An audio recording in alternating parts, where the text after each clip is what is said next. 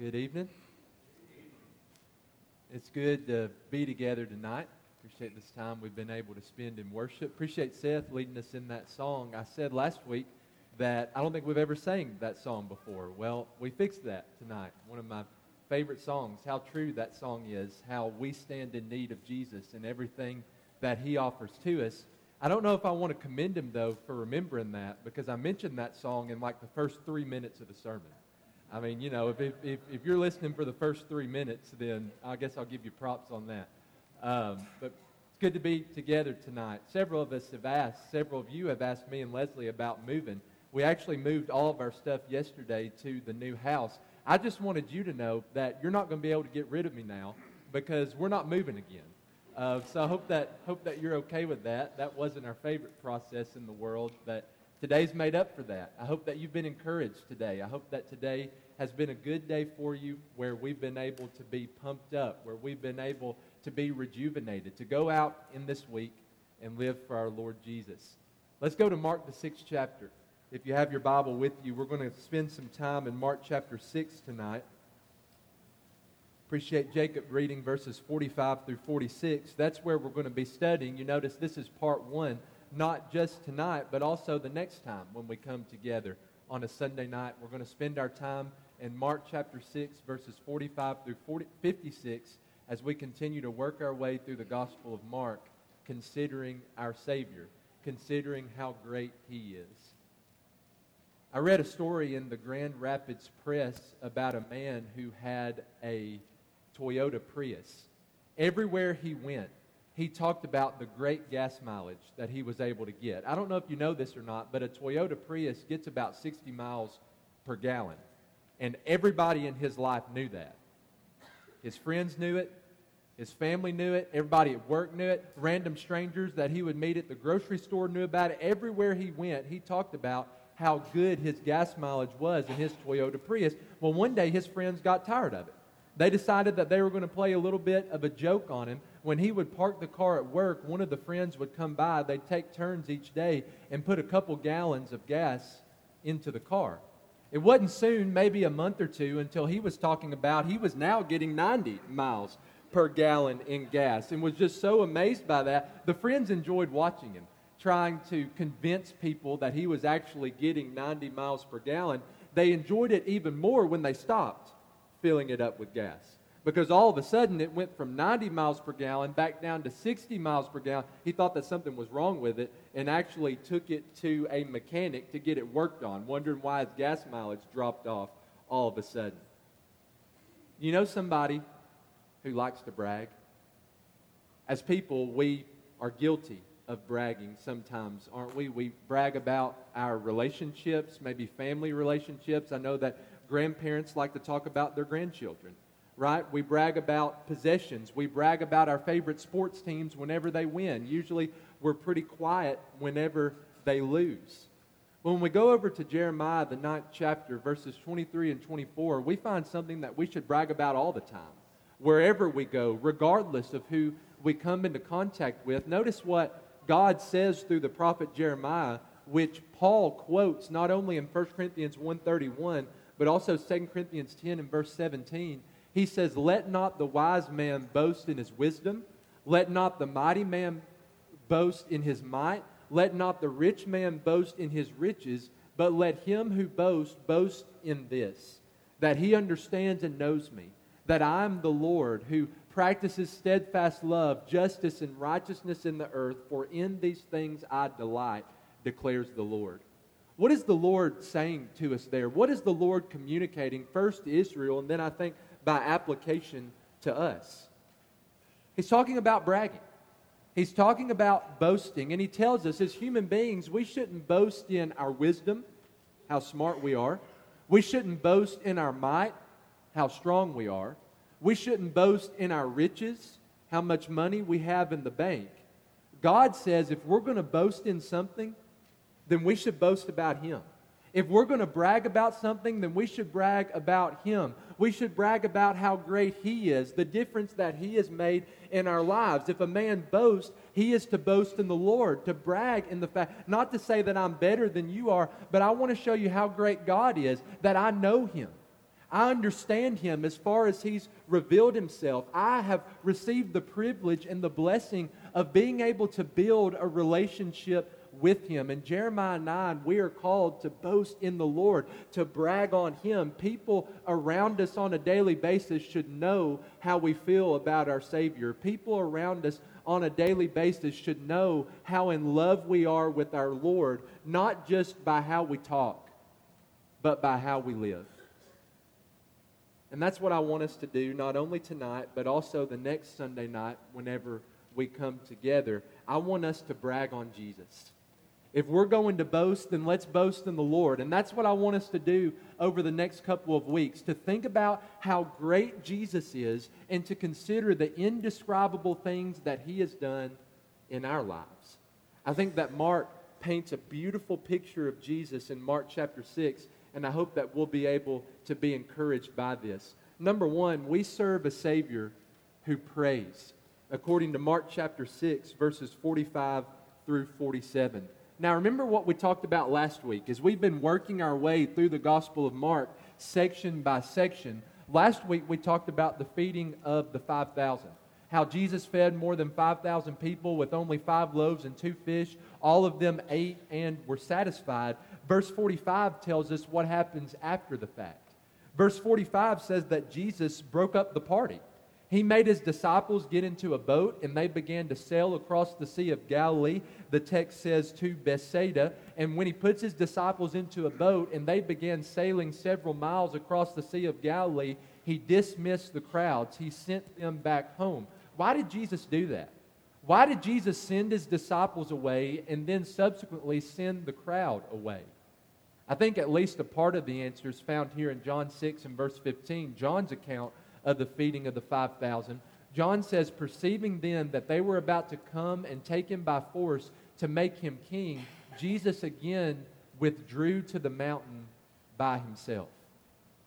They thought that Jesus could be their king. They thought Jesus could be the one to supply bread for them every single day. I mean, if he can take five loaves and two fish and feed more than 5,000 people with it, well, if he could do that every day, we would never worry about where another meal was coming from. So they tried to take him by force and make him their king. Of course, what they didn't recognize is that Jesus did not come to earth to be an earthly king. Jesus did not come to earth to build a physical kingdom. In fact, in John 18 and verse 36, Jesus himself said, My kingdom is not of this world. So, because of the crowd, they wanted to take Jesus by force and make him their king. He sends the disciples away on a boat, he sends the crowd away. Now, Jesus is by himself. What does he do? Well, if you have your Bible open, look in Mark chapter 6 and verse 46. The Bible says, After he had taken leave of them, he went up on the mountain, and what was the purpose? He went up on the mountain to pray. Jesus climbs up on the mountain, a place where he's going to be completely isolated, a place where he's going to be by himself. He goes up on that mountain for one purpose and one purpose alone. It wasn't just to get away from the crowds, it wasn't just to be by himself. Jesus goes on top of this mountain so that he can spend time talking to God so that he can spend time in prayer. Prayer was important to Jesus, prayer was significant to Jesus. It's not the first time we've seen him do this in the Gospel of Mark. It's not the last time that we're going to see him do this in the Gospel of Mark, where he withdraws, he's completely by himself, and in this context, he spends the majority of the night talking to God in prayer. We serve a Savior who prays. And I think there are a couple of different things that we can learn from that. First, when we go to Hebrews 7 and verse 25, we serve a Savior who has not stopped praying. The Bible says, the Hebrew writer says, consequently, Jesus, in context, he is able to save to the uttermost those who draw near to God through him, since he always lives to make intercession for them. Can you see what this verse is teaching us? It's talking about Jesus as our faithful high priest. He's sitting exalted at the right hand of God. Right now, Jesus is sitting right next to God. Do you know what he's talking to God about? He's sitting right next to God. Do you, know what they're talking about? They're talking about us. They're talking about you and me. They're talking about the difficulties that we go through. They're talking about the lives that we're living. They're talking about the temptations that we have been facing. Jesus always lives to make intercession for us. He doesn't take any time off.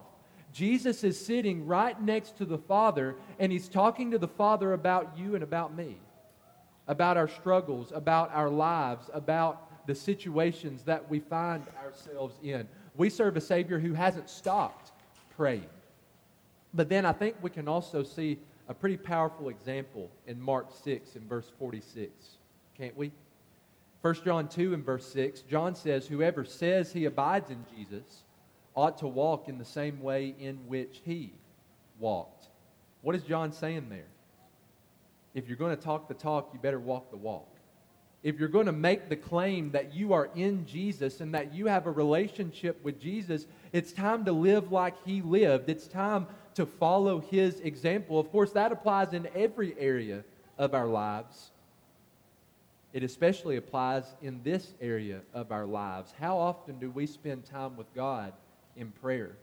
Is prayer important to us? Is prayer significant to us? Jesus didn't go a day without praying when we look at his life in the four Gospels. Do we go days without praying? Prayer was very significant to Jesus. And if we're going to follow in his footsteps, if we're going to follow in his example, prayer should also be significant. It should also be important to us. Number one, we serve a Savior who prays. Number two, we serve a Savior who sees in Mark chapter 6 in verse number 48. Remember what we said about the disciples back in verse 45? We said that Jesus made his disciples get into a boat, and now they're sailing across to the other side of the Sea of Galilee. Well, in verse 48, we find that as they were sailing across the Sea of Galilee, it wasn't easy for them. They actually found themselves in a great struggle. The Bible says there that the wind was against them. The disciples are in their fishing boat. Okay, remember, this boat didn't have a motor on it. So, anywhere they go, whenever they take this boat across the Sea of Galilee, they're having to paddle for themselves. If the wind is against you, that's going to make it hard. And then add on top of that, when the wind gets strong on top of the water, what happens to the waves? They become pretty turbulent, don't they? Then add on top of that, verse 48 says that this was the fourth watch of the night, which would be anywhere from 3 o'clock in the morning to 6 o'clock in the morning. The wind is strong. They're trying to row as hard as they can. They're putting everything they have into it and they're not getting anywhere. They're being tossed back and forth by the waves of the sea, and it is completely dark outside, more than likely. But do you see what the Bible says in Mark 6 and verse 48? The disciples are struggling. This is something that's hard for them, but the Bible says Jesus saw. He saw that they were making headway painfully. Here, the disciples are struggling. They're doing what Jesus told them to do. They're sailing across the Sea of Galilee, but it was a battle for them, rowing as hard as they could, but they weren't getting anywhere, even though Jesus was standing on the land and they were at this time in the middle of the sea. Jesus saw them. Jesus didn't turn a blind eye to their struggles. Jesus wasn't ignorant of the difficulty that they were going through as they were sailing across the Sea of Galilee. Jesus saw their difficulty, and we're going to see what he does about it in just a moment. We serve a Savior who sees. That's pretty amazing to think about, isn't it? Because sometimes we might find ourselves in similar situations to Jesus' disciples, where we're trying to do what Jesus tells us to do. We're doing the best that we can to be obedient to Him, but it's hard. The wind is pushing back against us. We're putting all of our strength into rowing, but we're not getting anywhere. We're not moving forward. It doesn't look like things are, are improving. It doesn't look like things are getting better. And then the darkness begins to surround us, and we're being tossed back and forth by the different things that are taking place in our lives. Isn't it comforting to know that Jesus sees that? Maybe sometimes we're tempted to think that nobody knows what I'm going through. Nobody knows what I'm dealing with. Nobody sees the stress and the anxiety and the difficulty that lives inside of my heart every single day. Jesus does. Jesus knows. Jesus sees. the one who has all authority in heaven and on earth. Matthew 28 and verse 18 takes the time to look at us, to see our lives, to see us when we struggle, to see us when we're going through difficulty. It's like what the psalmist says in Psalm 33 and verse 18 the eye of the Lord is on those who fear him. That's a continual thing. It's not that Jesus checks up on us every once in a while and then takes his attention somewhere else. No, the eye of the Lord is constantly on those who fear him, on those who hope in his steadfast love. I think we need to come to the same realization that Hagar came to in Genesis 16 and verse 13. She said, You are a God of seeing. And truly, Jesus is a God of seeing we serve a Savior who sees our difficulties, He sees our hardships, He sees our struggles. But then, if we keep going, we don't serve a Savior who just sees what we're going through and then does nothing about it. No, also in verse 48, we serve a Savior who draws near to us. Again, imagine the disciples' situation. They're struggling, they're paddling as hard as they can. They're not getting anywhere because the wind is blowing against them. The waves are strong, it's dark outside. And in verse number 48, the Bible says, About the fourth watch of the night, Jesus came to them walking on top of the sea. You imagine what this would look like if this was you and me seeing the disciples struggle. We would have no way to get there. They're in the middle of the sea. They can't go anywhere. They can't go forward. If I don't have a boat to get there, then I'm not going to be able to help them at all. But with Jesus, it's not that way.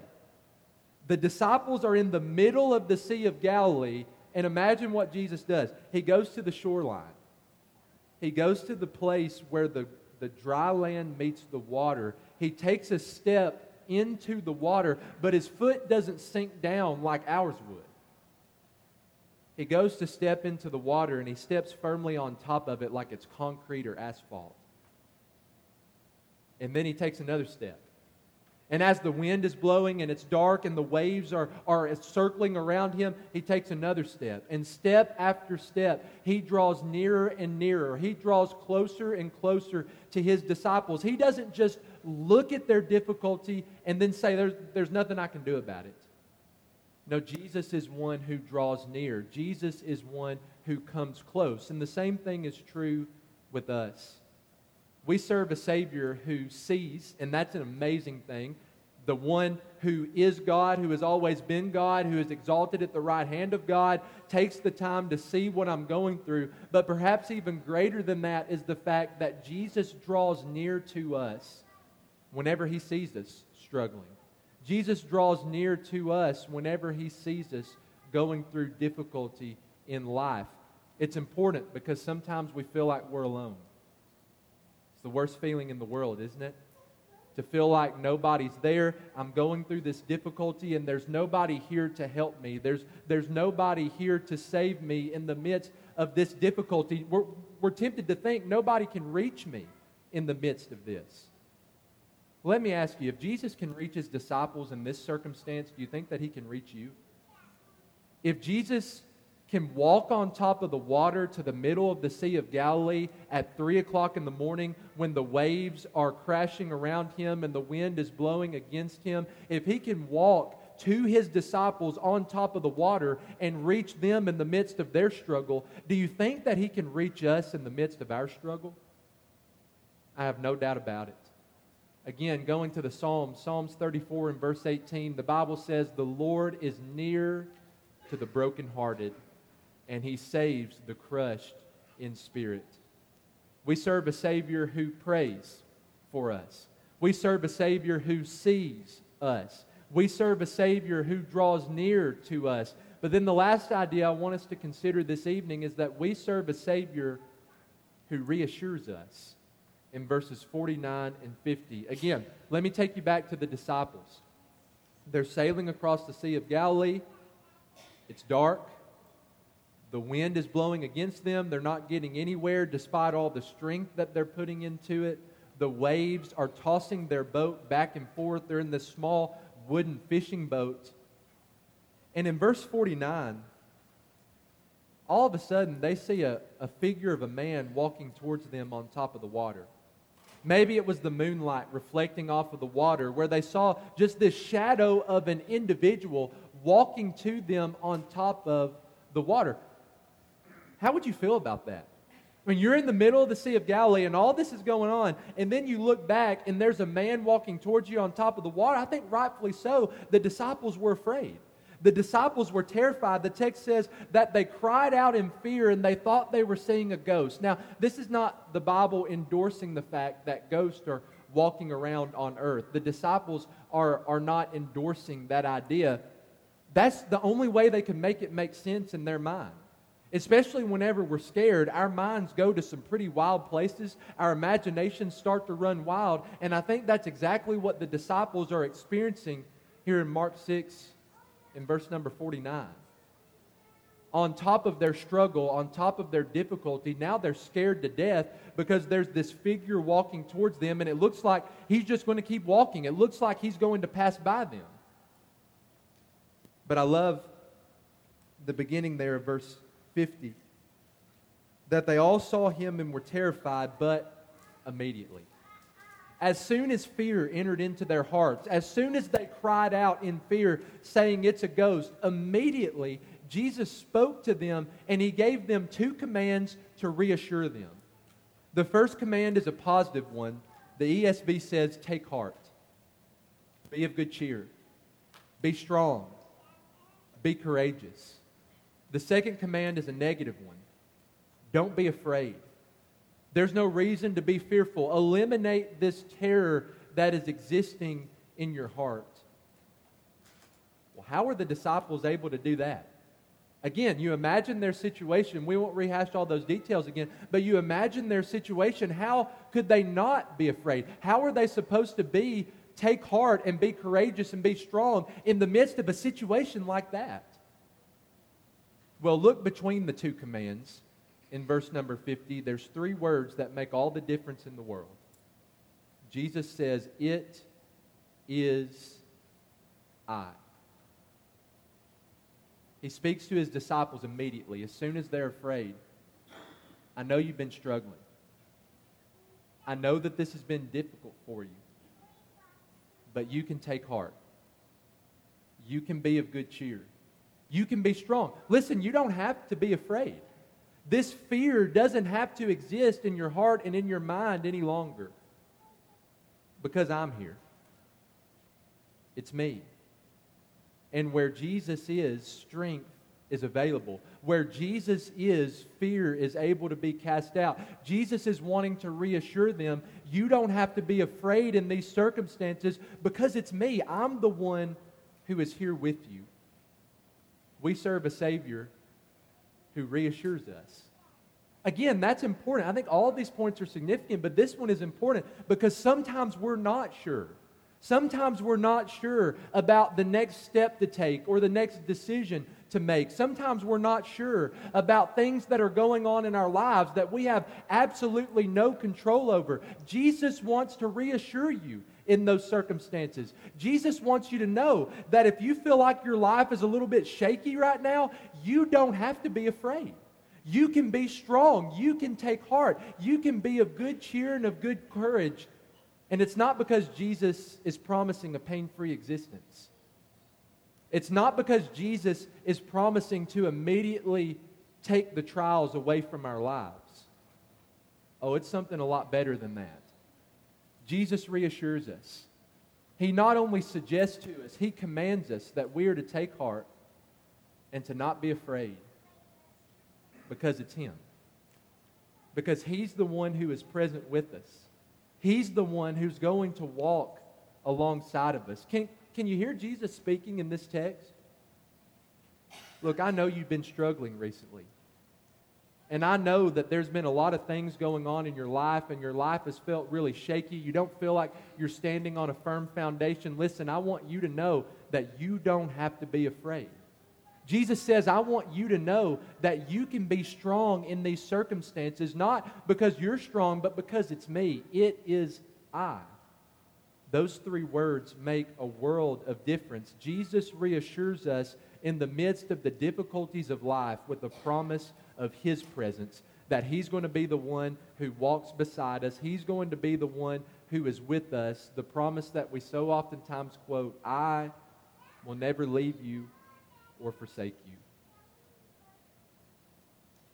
Now, you take a look at this list. We're not finished with this section of Scripture. We're going to come back to this the next time that we study together on a Sunday night. But you take a look at this list and you take a look at this section of Scripture. Isn't this a Savior that you would want to brag about? Isn't this the kind of Savior that you would want to show other people? a Savior who prays, a Savior who sees, a Savior who draws near, a Savior who reassures us in the midst of the storms and trials of life. Isn't that the kind of Savior that you would want to submit your life to? If you need to do that tonight, we'd love to help you as together we stand and sing.